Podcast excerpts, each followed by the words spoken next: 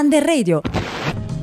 Un anno a questa parte, a causa della pandemia, le nostre giornate sono cambiate radicalmente, in maniera immediata, perché da che eravamo sempre in giro, ci siamo ritrovati rinchiusi in casa, isolati dal mondo intero, affrontando noi stessi in maniera molto più accurata e profonda.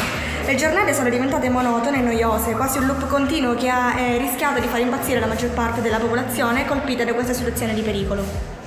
Ragazzi ha causato la perdita di interesse in ciò che prima amavano e un radicale cambiamento nel loro modo di pensare e vedere le cose, entrando in una dimensione del tutto indifferente. Molti hanno addirittura affrontato una vera e propria crisi esistenziale.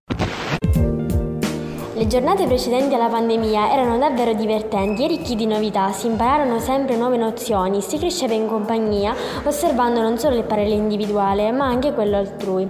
Era difficile affrontare un periodo di solitudine in cui non si vedeva nessuno e quasi questo concetto era odiato perché per molti era sintomo di solitudine e tristezza. Ad oggi invece è qualcosa che ci sta davvero vicino.